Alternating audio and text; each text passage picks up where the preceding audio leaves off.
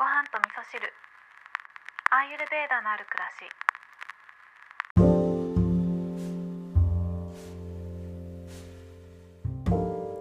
こんにちは。アーユルベーダアドバイザーの土井京子です。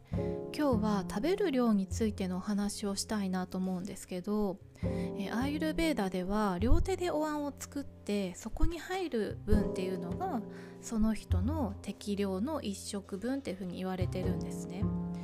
で私これ自分でお椀作って見た時に少なくないって思ったんですよねなんか手が大きい人羨ましいなって思ったんですけどそう手の大きさって人それぞれみんな違うんですけどその手の大きさによって、えー、その人の適量っていうのが変わってくるって言われてるんですよ面白いですよねこれね。で適量っていうのはどういう量かっていうと、まあ、よく言われてる腹8分目ですよねアーユルベーダでもねもちろんこの腹8分目がいいって言われていて胃の中をねパツパツにしないでちょっと空気を残しておいてあげるといいっていうふうに言われてるんですね。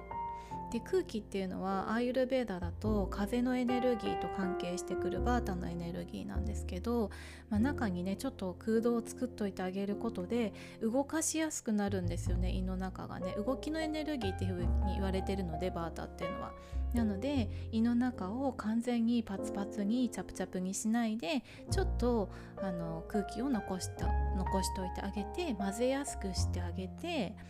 えー、消化をしやすくしてあげるこの量が腹8分目になってきます。ちょっと想像してみるとわかると思うんですけど袋の中にねパツパツに物詰めたら混ぜられないですけどちょっと空洞があるだけで混ぜることができますよね。それと同じ感じです。で両手のお椀の量を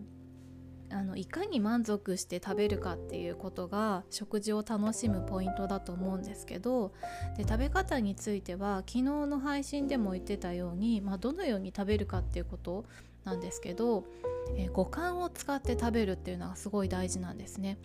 まずは香りを嗅ぐで香り嗅ぐっていうのはあの食べる前に深呼吸するといいですよとかって言われてたりするんですけど私はこの深呼吸代わりに香りをスーって嗅ぐっていうのを実は密かにやってます。あの結構おすすめですこれ。で香りを嗅いでで口の中に入れた時の舌触りとか温度これを感じてあとは噛んだ時の食感とか音を聞いてみる。これでねだいぶ違うなって思います。あと私が思うのがメニューもね結構ポイントだなと思うんですよね。あの毎日毎日同じものを食べてるとなんか流れ作業みたいな感じで食べちゃったりすることあるんですよ。私もあるんですよ。キッチャリーがいいって言われたから毎日キッチャリーにしようと思ってキッチャリーにしてた時もあるんですけどなんかね慣れてきちゃうと新鮮味がなくなってね味わうことを忘れちゃったりするんですけど例えばあの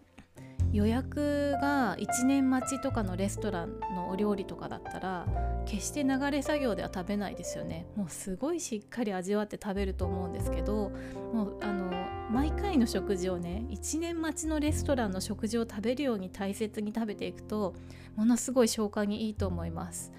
ということで あの例え話が適切かどうかちょっとわからないんですけど今日は食べる量のお話から、まあ、食べ方ですね満足して食べる食べ方についてもちょっとお話しさせていただきました。今日も聞いていただきましてありがとうございます。